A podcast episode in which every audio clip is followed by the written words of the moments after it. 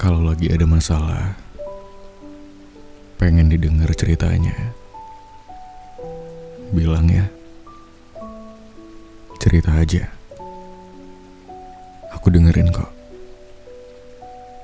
Nangis aja nggak apa-apa. Udahan dulu jadi superhero-nya. Capek pasti kan? Cerita aja senyaman kamu. Buang tuh semua rasa sakit kamu.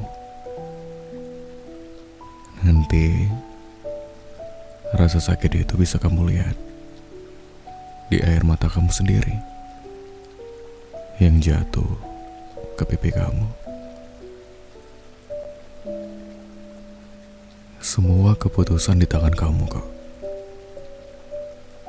Maaf ya, kalau aku pengen buat kamu nangis gini. Tapi, ini biar kamu ngelepasin sedikit demi sedikit yang udah lama kamu pendam, yang udah lama banget kamu kubur. Aku gini, juga biar kamu udahan dulu ketawanya. Jangan terlalu boros ya. Nanti dulu ketawanya. Capek kan? Capek kan?